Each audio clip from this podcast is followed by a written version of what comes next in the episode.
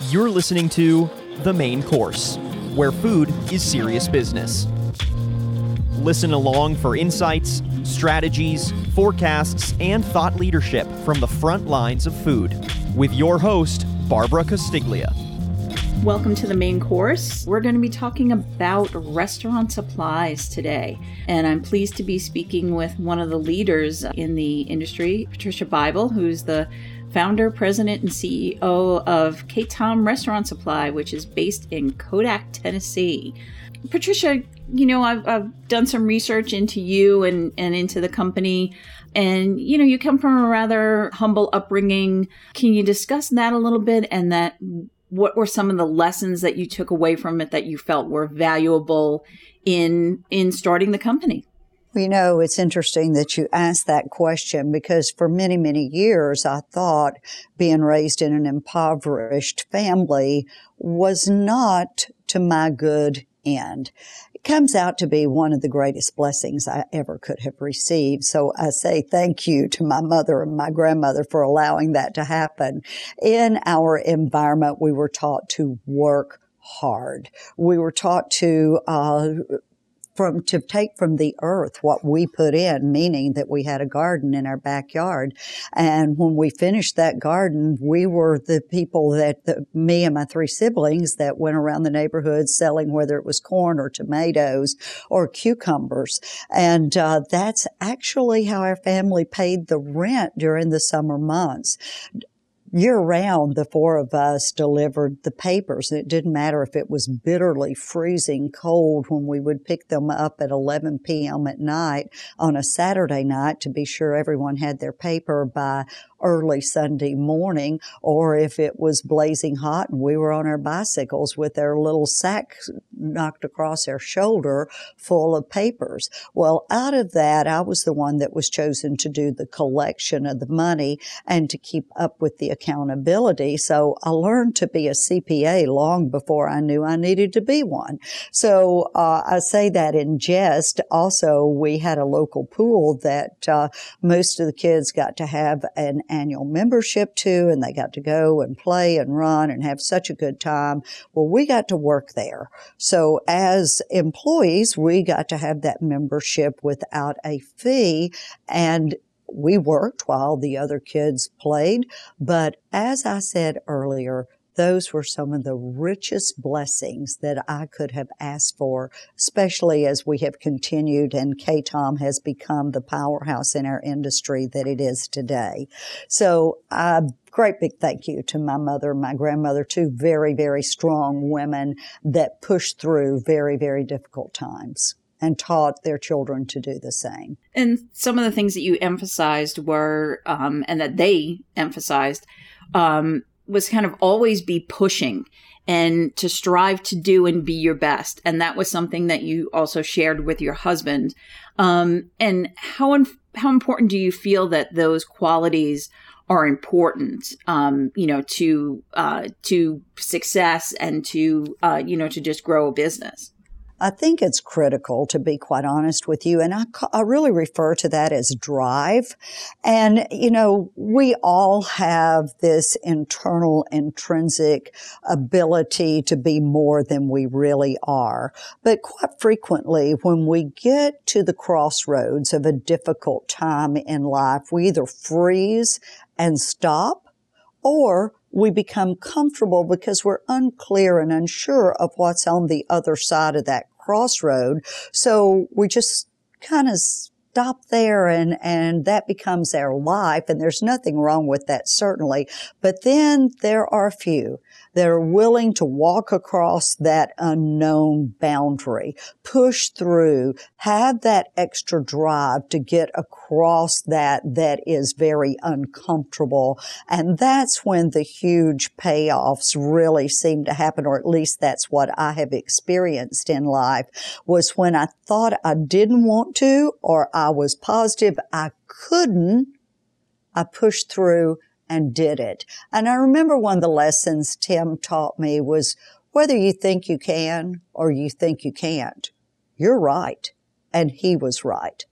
So KaTom has a very interesting backstory um, that you you know kind of actually started it working out of your garage. Um, so can you fill us in a little bit on on that backstory and and how KaTom got started? Happy to, and it really is the uh, true American dream but we didn't know it was the true American dream at the time. My husband was a builder and he built Western Sizzlin steakhouses and I was always right there at his right arm helping with anything that was needed. And once we came back to our hometown, there were more Western Sizzlin franchisee owners in our small town than any other place in the country. So they developed a trust with Tim and they would come to Tim and say, Hey, we need some uh, containers. We need a replacement refrigerator. We need mops and brooms. And so uh, he was running some steakhouses, but had several hours during the day of his free time. And so he would go out and he would cultivate these relationships and he would resell this merchandise to his friends basically at the same price that he paid for it. Well, after that went on for a little while and, and his beloved race car came out of that garage. He said, huh, uh, we can make a business out of this. And so we did exactly that, got a small computer, began to put things into the computer so we could keep up with, with the items that we were selling, put a small margin on it, began to collect sales tax and pay sales tax and do all the things that business owners do, which was quite a shock for us. And at that point in time, it was very obvious that we could be more and do more than what we had done in the garage. So we bought a small 6,000 square foot building and Tim was always on the cutting edge of technology. And I still have his original Mac notebook that has the rainbow on the front of it. And I just adore that. And he was out laying out a flyer, which ended up being an 11 by 17 tabloid type flyer that we would take addresses out of phone books and then mail this catalog that we had developed to our potential customers and it just continued to grow from there. And of course, let me just be really clear. He was very visionary. And at the time, I didn't know I had that in me, but he believed in the internet back when everybody said, oh, no way, nobody's going to buy a spoon or a fork, let alone a refrigerator. You're wasting your time. So he didn't ever get to see that dream come to fruition. However, 30 days after his passing, I was determined that anything he started, I would complete. So we went live with uh, katom.com, which I refer today to his proverbial gift to our family unfortunately, um, your husband passed away in 2001. Um, was that a time for you where you you you went on and you continue going on, but did you contemplate whether or not this was going to be you continue to be your journey? Oh, gracious. Um, that morning I remember as though it were yesterday. And uh, the four of us, my daughter, my son, my husband, myself, were in the kitchen getting ready to go off to school. And off we went uh, as far as Charlie and I were concerned. My daughter was home from college for fall break and I left to take Charlie to school that morning. He wasn't driving at that time and Paula stayed behind with her dad and I just dropped Charlie off, pulled into my office and I got that call that Paula was just gasping for breath and she said, mother, I found dad in the, in the parking lot. And I said, Paula, stay on the phone with me. I want you to walk through mouth to mouth. And so, uh, as we did everything we could, um, unfortunately didn't make it that morning. And so the three of us went to a park bench in our local community and we had a very frank conversation. And that, that conversation was, Hey kids, we're going to be fine. You're not going to have to come home and miss your college experience. Charlie, you're still going to get the truck that your dad bought for you right before his passing on your 16th birthday. But here's the, the outlier we had 18 single head of household women that worked for us. One was a grandmother that was raising her seven grandchildren. Two were aunts that were raising their children that didn't belong to them.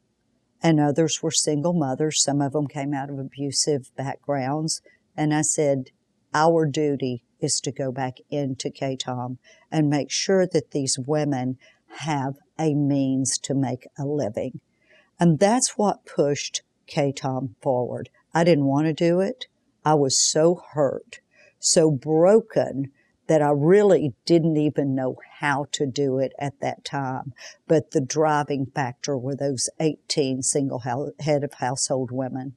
You have been a female leader in the restaurant industry. Um, how have you found that? Um, and you've given us some examples of how you've um, helped empower women um, who worked with you. Um, but you have other examples and why, you know, why you've kind of always had this um, goal to uh, to empower other women? I think the very interesting thing about my relationship with Tim, my late husband, was that he always believed in me and he always believed that I could do anything. Well, we had a, a young daughter and I had came out of the background of strong women and that just became second nature to me was that I love that people really believed in me when so many didn't. That grandmother, that mother, my husband, that they thought of there was more in me than I had a clue was within myself. So that has always given me a drive toward women that so many times we don't get the opportunities that to be honest, men get. So when I've sat in the seat that I sat in today, there are 53% of our workforce that are women from our board of directors to our senior management staff, all the way through to our middle management. A third of those 53 are involved in leadership. And anytime someone comes along that really shows themselves to be strong in that arena, a woman, we immediately elevate them. That is not to say that they are chosen because of their gender. That is to say that they were chosen because yes, they were a woman, but they had worked really hard to get to where they are. How have you noticed that the restaurant industry has changed over the years? Oh my goodness, it is absolutely vastly different day and night.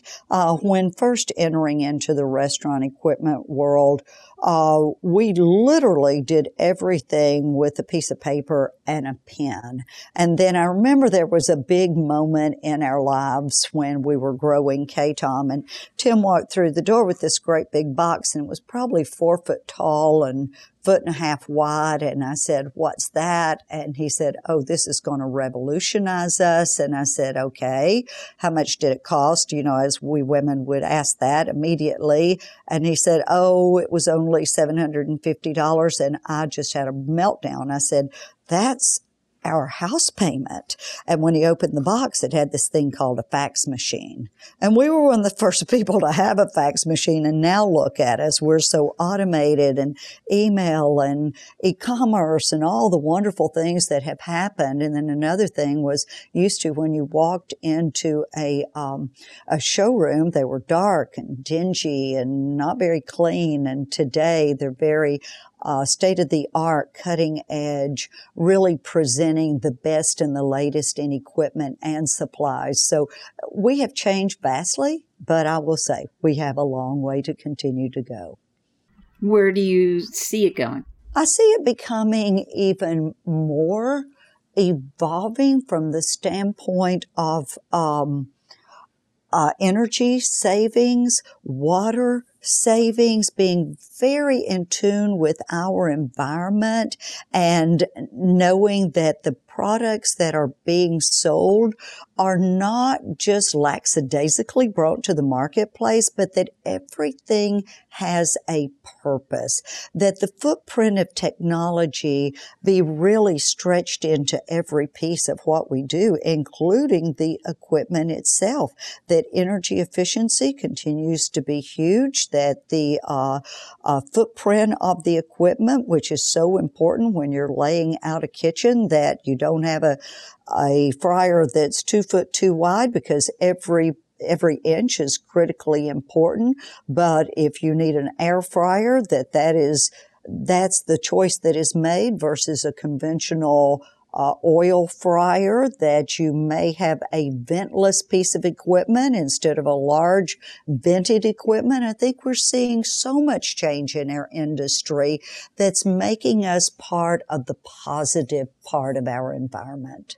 You mentioned a little bit about um, the facilities that you have. Um, your building itself doesn't look like a traditional uh, restaurant supply building. It's very open and welcoming in in a way um, that uh, you know is is was that part of the plan. And can you talk a little bit about expanding the facility and um, and how those expansions help restaurants? Uh, yes, I sure can. And I, I feel like we came out of that 6,000 square foot building that I spoke of earlier, actually turned into a 27,000 square foot building as we continued to every penny we would earn, we would reinvest in that building. Well, that building had one window.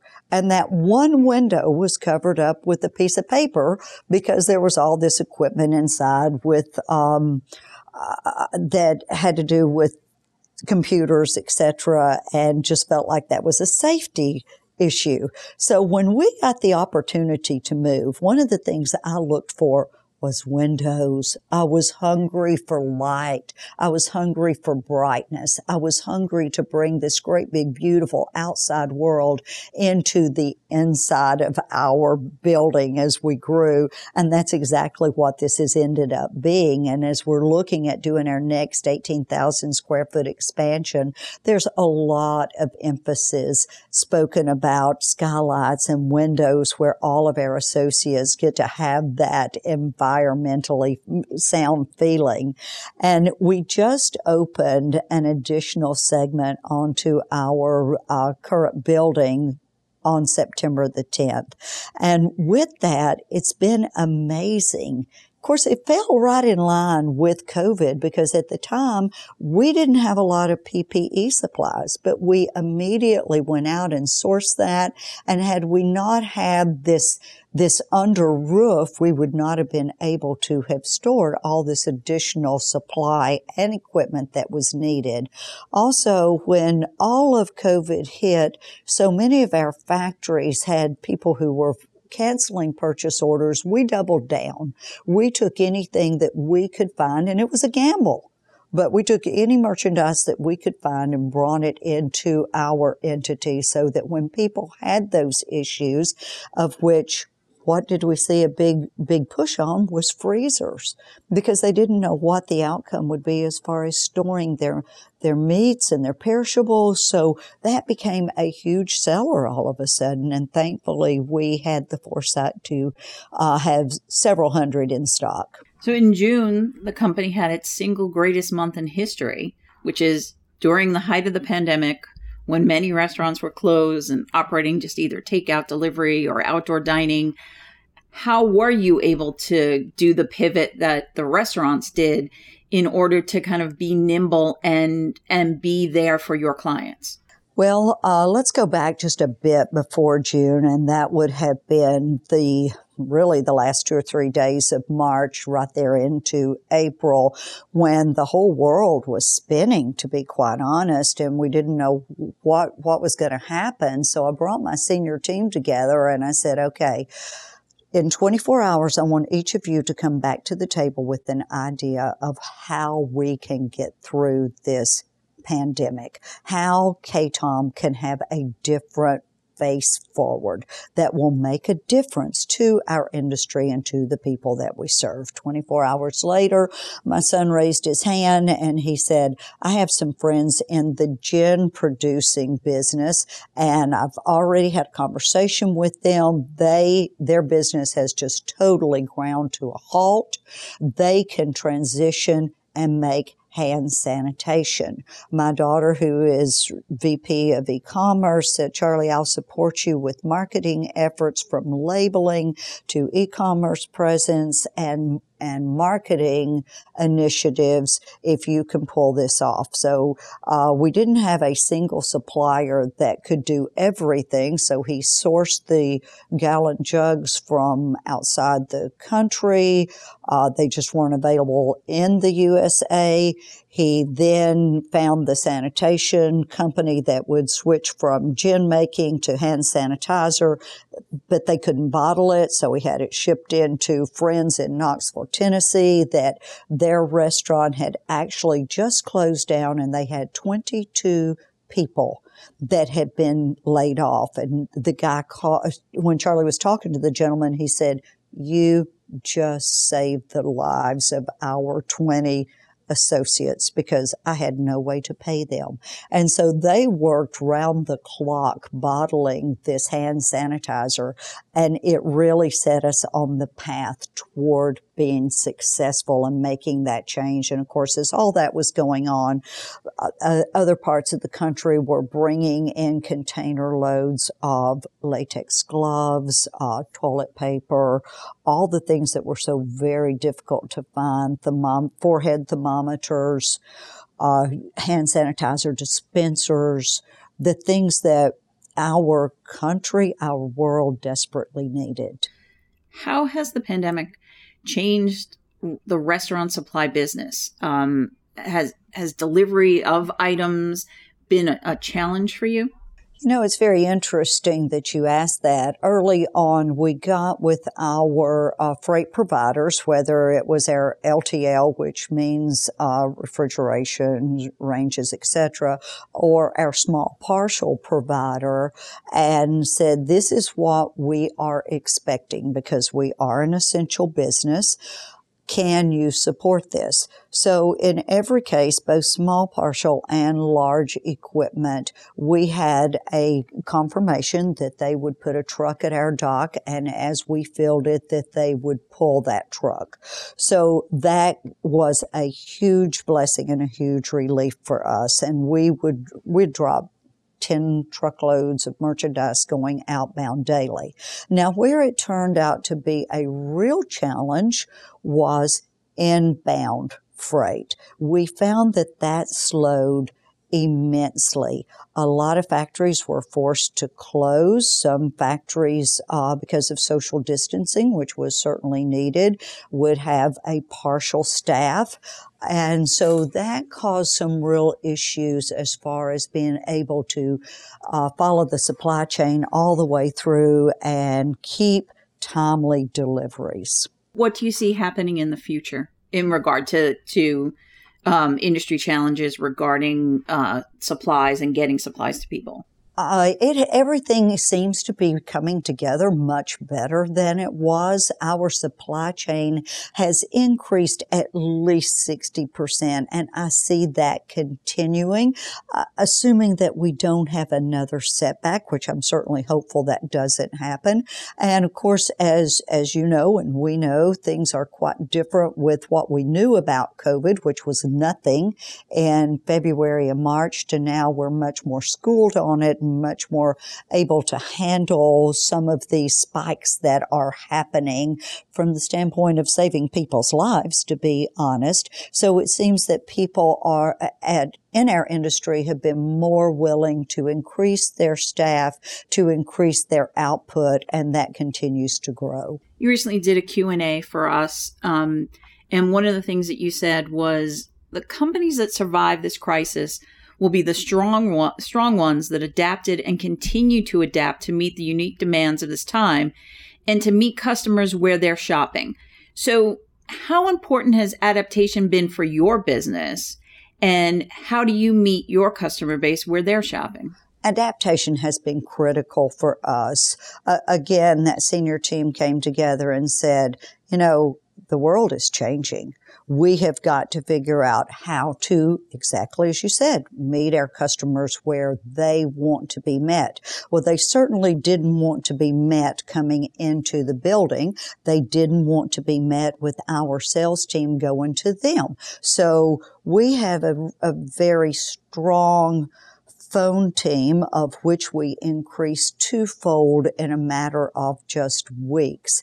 And that was where we were able to transition people from other parts of the company that had great knowledge on the equipment and the supplies and take those phone orders. We also have a very palatable e-commerce arm of which we continue to roll out new products, especially with the PPE, the disposable products. All of that became at, at, at the forefront for that team. That team was also able to work from home. So that was a, a huge help as far as relieving the company and allowing the company to have a minimum of six feet and sometimes as much as 12 to 20 feet between each associate, which kept everyone safe. Also, we furnished masks for our entire team so that they could continue to do the work that needed to be done. And then our outside sales team and our contract uh, quickly adapted to Zoom calls with their customers, and we're so grateful that the customers were reciprocal of those actions. So we immediately went to work and uh, made the changes that whether the customer wanted to be online, on phone, or by Zoom, that we could do that in all of those arenas to continue to grow the company and provide the needs that the customer had. So you brought your family into the business, um, and it was named for them. Um, so it's kind of uh, you know uh, you know good that they they joined it eventually. Um, so how is that working with them to grow to the to grow the business? And do you ever think you'll retire? Uh, let's start with the latter first. Do I ever think I will retire? Uh, probably not as far as not ever being here. However, let me tell you what I'm working on right now, and that is the succession plan of KaTom. Do I plan to be in this seat? No, I do not. That would be the most unfair thing in the world to not only the company, but to these two entities, Paula and Charlie, that have been in this company for a couple of decades now. Now, family businesses are fickle at best, but they're also marvelous. It's some of the most challenging times that I have ever had as you work closely with your family, especially when it's your children but it's also the most rewarding thing that I have ever done. And I'm, I'm quite frequently reminded of what Dr. Seuss said, which said, why fit in where you were born to stand out? When you're working with your children, they want to stand out. They want to show you that they can bring value to the company of which they have. So you have to really look within yourself and change your attitude and say, Hey, that's a great idea. That isn't how I thought I wanted to do it. That's not how I plan to do it but thank you for bringing that idea to the table. And both of these, uh, these young people are millennials. Let me tell you, I have never worked with a group of people that are as smart as the millennial team is. And they just have creative and dynamic ideas that I absolutely adore. So retire, they'll probably allow me to be the gardener or maybe they'll let me ship a box or two on occasion. Uh, but supportive of where they want to take this company, one 100%. Billion dollars, here they come. What do you think your husband would think of the company that has created uh, after after his passing? You know what? Quite frequently, I kind of see him with a cigar in his mouth, just kind of smiling great big, saying, Ha, she did it. I knew she had it in her. I always felt like when he was living that he had his hand in the middle of my back pushing me forward because there were times, as I said earlier, that I didn't believe that I could, but he knew I could. So I think he would be one of the most proud individuals that's ever walked this earth. How do you see the restaurant industry evolving? You know, we're we're still going through the pandemic and and the recovery process um, and and what kind of excites you about it? Well, I think we're definitely going to play a more supportive role with restaurants and what their needs are. Uh, one of the things that, let me just give you an example of how uh, how things are changing. What what are people struggling with most right now? What's cash flow, of course. So we went out and worked with a couple of leasing companies and said, "Hey, uh, this is a very difficult time. Are you interested in helping us work through a program where you defer payments for three to six months? And we had one that would even defer for nine months. So our restaurateurs can preserve their cash and use that money for the food that they are producing as they can, as they work really hard to bring in revenues. So that has been a big push and that has been wildly accepted. So I, I, see a lot of changes coming in our industry. I think to be quite honest, we've been part of a paradigm shift and I feel like there will never be the same lackadaisical attitude that we have had towards sanitation. Sanitation has elevated in such a huge way, which it should have long before it did. And I'm sorry that it took COVID to bring us to this point, but I think we'll probably continue to see the use of mask with food, the use of latex gloves with food, the use of uh, protective shields and sneeze guards when it's around food, which I think is a good uh, policy to adopt for all of us. Thank you so much. This has been amazing speaking with you. Well, I thank you for the opportunity. Uh, you're amazing, and the way you put everything together is somewhat magical. So oh, thank, thank you, you, and thank you for including me. And I hope you have a fantastic. Yes, you do. You too. Have a great day.